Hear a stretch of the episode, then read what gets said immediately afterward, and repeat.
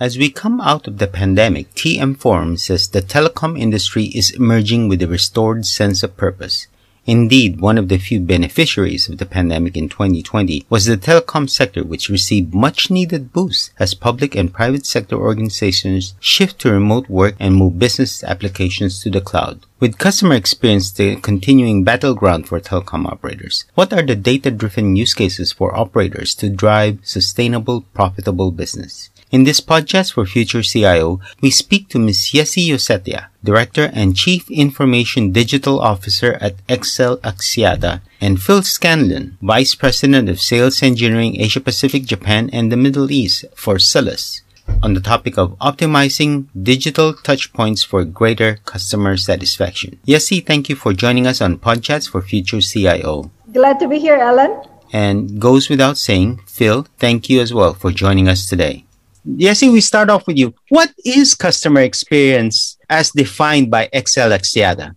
When we set our transformation agenda, we are saying that we would like to be the first converged operator in Indonesia that is looking at digital and have the highest NPS. Now, NPS, Net Promoter Score, cannot be achieved without a very good understanding of customer experience. And when we talk about customer experience, means that the whole journey of the customer, starting from knowing us and then onboarding them throughout the journey of using our service and also the recurring. So we are looking at the whole journey of customer end to end, Alan. Now, Phil, is this expectations or goals set up by XL similar to other telecoms operators in the region? I mean, we're seeing a very large investment in, I guess, moving towards greater levels of digitization. To be able to measure your experience, to be able to measure you know, your interaction with your customers, you need to digitize pretty much everything. So you, know, you need to know these things in real time. And that move towards real time is driving refreshing investment into event driven systems, uh, but also bearing in mind knowing that you have to also you know, leverage what's already there as well. So all of this creates more data, but we're certainly seeing volumes and, and know, it's very easy to see everyone's talking about the volume and variety of their data is increasing, wanting to do things within real time. Now, yes, if I go back to you, how has COVID 19 impacted the ability of your organization to achieve your stated goals around customer experience? So I think our uh, CEO said that, okay, never waste a good crisis. So actually, this uh, Ellen really propels us to go and accelerate our all digital agenda, hence the title. And we're looking at not only from the customer experience perspective, but also internal process as well. But let us like zooming in on the customer experience, right? So what changed, fundamentally changed? I think in Indonesia, as you see, right, still predominantly of our business is still relying on on face to face interaction. With the crisis with COVID 19, what happened is that a big shift in customer behavior in terms of fear of meeting out, in terms of lockdown, in terms of so limited mobility, acquired them to find another channel. And this is where digital plays a big role. Uh, in, in terms of that, Phil, I mean, this move towards uh, remote work and engaging digitally more so than the traditional face to face, our organizations in general, not just in Indonesia, but across Southeast Asia, are they really prepared for this type of model in terms of how we operate as a business? I don't think everyone's at the same level of, uh, of maturity as like XL. I mean, really on the front foot of, of investing in, in um, event driven technology and, and thinking. So I think this is a, a period where you sort of see, really highlights the difference between those that are you know driving new capabilities, new agenda, and those that are kind of stuck with some, some legacy. But we've really seen, you know, it's if I look at you know the interest in event driven five years ago, it was really it was telcos, it was banks, it was people with very you know larger investment budgets, and really looking at it as a significant investment. Now we're sort of seeing you know, the technology become much more applicable to a much broader set. So we're seeing you know, what we wouldn't class as normally technology evangelists, people on the front foot of technology, still you know seeing this need to digitize things and you know being able to do that now with at a much lower price point than some of the years gone past, um, and with much more awareness of that type of thinking. Uh, but it really is that the, the shift to online has really changed everyone's business. So we're seeing that. Now, yes, Phil has already mentioned twice now the word event driven or event streaming. So now you've chosen an event streaming approach. What does this event streaming platform deliver to your business? All right. So I think we started off talking about the change in behavior, right? So from face to face and having a different engagement with the customer from face to face and digital, then we need to make sure that that engagement still stay, right? And it's much, much harder because now you won't be able to see the face, I mean, reading the emotions and so on and so forth. So for us, how we are delivering that engagement is through a lot of initiatives, right? So for example, giving in terms of uh, bonus or point fulfillment, right? And those are easily create a disturbance or issue in the customer side if they see, okay, they their expectation is that okay, after a transaction happen, bonus needs to in a very fast manner, and they need to see that immediately, right? That is the reason why we need to move away from the old architecture to the new one because what uh, streaming or real time will be able to give us is to preserve that engagement and make sure that we deliver the customer expectation or customer experience. Now, Phil, in terms of an event streaming platform, exactly how does it deliver the experience that customers of XL expect from the operator?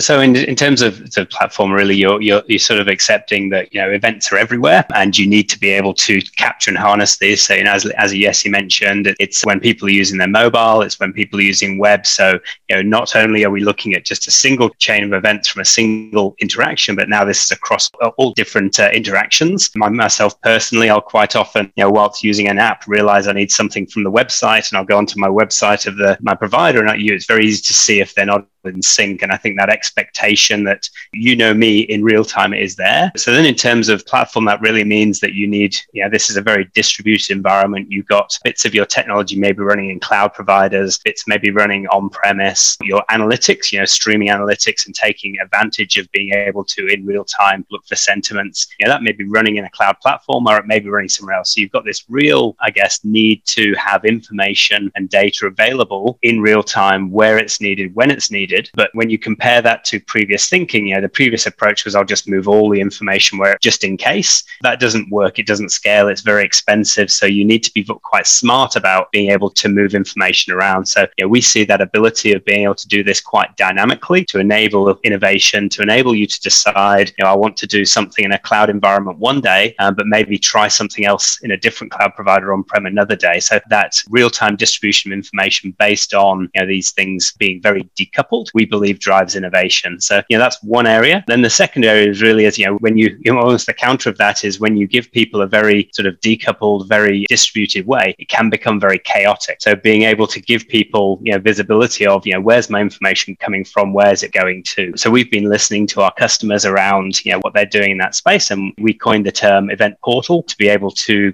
have a, a view on, on really what those events are in, my, in your organization, where they go. So, you know, really listening to our customers and making it it easier to go through that digital transformation. Now, Yessie, I'm not sure whether Phil would like you to answer this question or not, but how did you manage the transition? You have an existing system and set of processes before you moved to this event streaming approach. How did you manage the transition and what type of limitations were you able to solve with the new solution? All right. So uh, I think XL is known as uh, the innovative company means that for us, adopting new technology is not something that is uh, new, right? We keep on looking at how to improve ourselves. And I think the organization is built with that mindset, making sure that, okay, at the end of the day, what you would like to achieve is a better or good customer experience. Therefore, okay, so the rest will be just a technical challenge, right? I think as any IT projects, right, there is nothing that is as flawless as we would like it to be or as smooth, right? But uh, it, this is something that we need to do. I think uh, managing is just part of our uh, mindset as well. Phil, riding on what uh, Yessie said, what would you advise as a best practice for helping organizations, whether they're your customers or other organizations, move from one solution that they have to something like an event streaming platform, uh, something that Solace has available? Yeah. So look, I, th- I think you know what one of the areas I guess we see is you have very vast investments in existing technology. So when you look at something like event streaming, you know where we've seen this, this is not a throwaway everything you've done and replace it all overnight. You know that's that's impossible task. So one of the approaches we see is you look at something that has a lot of value to you as an event-based interaction. And you know in telco it's customer interaction. It could be you know order to cash, could be provisioning, and really you know reducing those timescales. What what does event driven? How can it deliver deliver real value to the business. And then when you have that, you look at, you know, where do those events come from? And you don't try to replace the systems that generate the events. You try and harness the events that are already happening. So if you've already got digital channels, you've already got websites, mobile apps, these events can go onto the event streaming platform. So you can take a kind of a get some wins quickly by looking at you know, what the events you already have in your organization. So that's the first piece. I think the second piece for every um, organization is that you know, eventing is like Yessie mentioned, this is is not just a technology challenge. This is also about culture of organization, a mindset, and where you look at delivering projects. So if you look at, you know, there, there can be a lot of resistance to thinking about problems in event-driven ways. It's different. It's not as historically not as well known. It's becoming very popular now, so it's easier to see where things fit. But don't forget about the culture and organizational change of um, you know, making sure that you know it's a higher risk, higher return kind of investment. And then I think the third thing I would look at is, and, and this is where you know kind of when we we look at where we're placing existing technologies is it's great to look at what's happening today and build something that's that's going to deliver value quickly. But this can be, and eventing is can be a long term. You know, the platforms that get put in can be quite I would call sticky. They can be there for a long time. You can rely on this technology. So you know, looking at the longer term investments and choosing companies like Solace who promote open standards, um, because open standards give you much more portability later on. So not tying yourself to you know you, you solve the problem with event driven technologies today, but if you need to upgrade those, you need to change them later on. We're, we're helping people making sure that their investments today are, you know, get return in, in the longer term. So th- those would be my three pieces of advice. Speaking of investments, Yessie, what are your f- future plans uh, beyond extending the benefits of MyXL across your business? So I think we are looking at the whole range of engagement with our customer. But just Alan, uh, backtrack a bit, right? And just mm. to add up to what Phil is saying, right? So comparing between uh, solutions, I think what is the big difference is that previously we are mixing the functions of rules and the functions of events together. And that is what hinder us or what prohibit us to actually get that streaming or real-time transaction going. But mm. now as we separate the layer, we separate, okay, one layer is really for events, the other lane is actually for thinking. Now it's cleaner, I would say, right? So with, with cleaner, uh, there are a lot of benefits uh, on top of it, right? So means that our development cycle is faster, right? Mm-hmm. Our uh, robustness is also increased because now we can see where the problem is and fix as necessary, right? So with that capability, then your question saying, okay, uh, is this is going to be used only for the current system that we are using right now, which is our application, or we would like to extend it. Of course, the capability will be then agnostic and to be applicable for the other venue, right? So one example that I can give you is, for example, campaign. We are now embed the journey of difficult campaign to customer in a real-time manner as well. And for that, that means that it requires the kind of architecture that we put similar similar to the, the one that we are doing right now in our application. So there are a lot of applicability moving forward that we can uh, use this as well. And we haven't even touched, uh, as I mentioned earlier, right? Our strategy is to be the number one converged provider, and we haven't even touched the journey for home broadband. So you can imagine as well, right? So probably then the trigger is going to come from TV. The trigger will come from, you know, uh, I mean, the other events that our customer generated, and we can basically intervene and propose or offer more relevant things to our customer or even giving the right notifications and make sure that they are really handhold in their journey uh, using our service. Very nice foresight. As we come down to the end of our this pod chat, I wanted to ask both of you the one advice that you would offer. So, Phil, your advice. I mean, having learned this benefits of providing real-time data using an event-driven platform or architecture, what sort of advice can you give to other executives similar to Yessie's position in trying to, uh, can I say, re-architect their strategy so that it does fulfill the need for real-time customer experience? Something that I hear a lot from uh, both telcos and banks, while at the same time making sure that they don't do this massive disruptive destruction of their infrastructure just to be able to accommodate this. And Yessie, I'm going to ask you whether that is something that you would also advise to other people, other CIOs, other CDOs as well. So let's start first with Phil. Yeah, I, th- I think Yessie kind of, I, I, guess, gave the game away for, for, me in terms of you know separating out the layers. One of the real advantages I think personally about event-driven thinking is that you don't necessarily know what all your events are when you embark on this journey, and that's okay because we're building for the future. We're building for the you know the way that people should be thinking about interactions and customer services. So trying to capture everything up front and, and like Yessie said, putting that all in one layer and, and putting it all together didn't make sense. So we've been helping people with our layer. You know, we, we believe we're the best in our layer. It, it really is uh, especially around innovation, it really is around best of breed. So, so I think that's important. So I think thinking through that, that the more I see of where we're you know helping people with advice, that whole kind of having this best of breed approach um, you know, when I look at, say, for example, the brain part, the thinking, I could probably count on two hands the number of different technologies that we've seen different companies use over the past couple of years. If you look at the AI engines from Google, from Microsoft, and from Amazon, they're always competing, they're always improving. Maybe you need to be able to thinking about using those, and maybe we don't know what the next one's going to be. So being able to take that piece, and you've got all these events, you've captured them in your infrastructure, being able to take those and feed them through this new brain, or feed them through both brains and see which brain's better having that agility being decoupled is really where I see where people need to go. And you know, essentially, the piece that we're really doing is that infrastructure that goes across the whole organization, which just event enables uh, the organization. Yeah, see, going from a traditional model of doing things for customer experience, right? You had that before and you move over to this event driven architecture. It's a totally different way of thinking, right? I mean, how do you convince yourself and your executives and your team to go ahead and take this, that it is the right approach for the organization, that these are all the deliverables that your benefit and that you really will, as a business, it really will help you push your digital transformation initiative?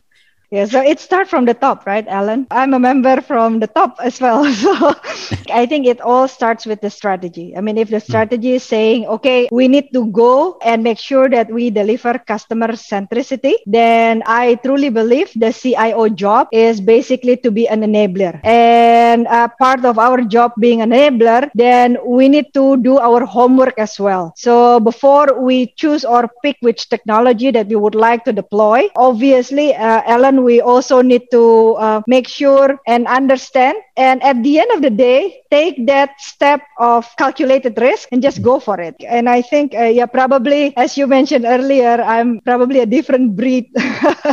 uh, uh, XL has always right things first, right? And we know, uh, we kind of understand, right? Okay, where is the where is the pitfall and so on and so forth. But without us trying, we will never know. Hmm. But uh, I think to stress out, right? So for a company like Telco or banking, which is really close to consumer. Yeah, it's probably easier to just show, okay, if the aim is actually go toward customer experience. So things that is real time really creates the engagement. But what if uh, you are running in the industry that is not really consumer driven? I would still say it's actually the same because the need of real time is not only to our external customer, but also to our internal customer. Because as I'm going through this journey, I'm also looking at the internal processes as well. And boy, I think a lot of things can actually be improved just to enable that real time flow of uh, data uh, within the company. That means that decision can be made faster and we can be more efficient and so on and so forth. So I think, I mean, to all the CIO uh, out there, I mean, there is no stopping in, in always look uh, into uh, new technology and, and see how uh, we'll make the best use of them. Phil, what's that one advice that you'd offer to other organizations? How do they transition themselves from a, could be a traditional infrastructure or way, uh, an architecture, or even a mindset to something that is more event driven, thinking real time, and being able to respond to that? No, um, I, th- I, think again, he kind of highlighted it, the ability to, or the, the need to constantly educate yourself, not just rely on what, uh, you know, there's a lot of, especially around newer technologies, there can be a lot of FUD in the market. There can be companies that claim they can do you know, everything for you. Really, it's, you know, take the time to understand, you know, what do the technologies do? Who's doing what with those technologies? How, it, you know, what benefits they're getting, you know, to talk to other people. Yessie and Phil, thank you both for joining us on Podchats for Future CIO. Thanks for having us on. Thank you. Thank you, Alan. That was Ms. Yessi Yosetya, Director and Chief Information Digital Officer at XL Axiata, and Phil Scanlon, Vice President of Sales Engineering Asia Pacific, Japan, and the Middle East for Solace, sharing with us their thoughts and experiences around optimizing digital touchpoints for greater customer satisfaction. You are listening into Podchats for Future CIO. As always, if you have a topic you'd like us to cover on this channel, simply email us at editors at society.com. We'd also like to invite you to sign up for our weekly newsletter so you won't miss an episode of Podchats for Future CIO. In the meantime, stay safe, have a great day, and see you on the next episode of Podchats for Future CIO. Bye for now.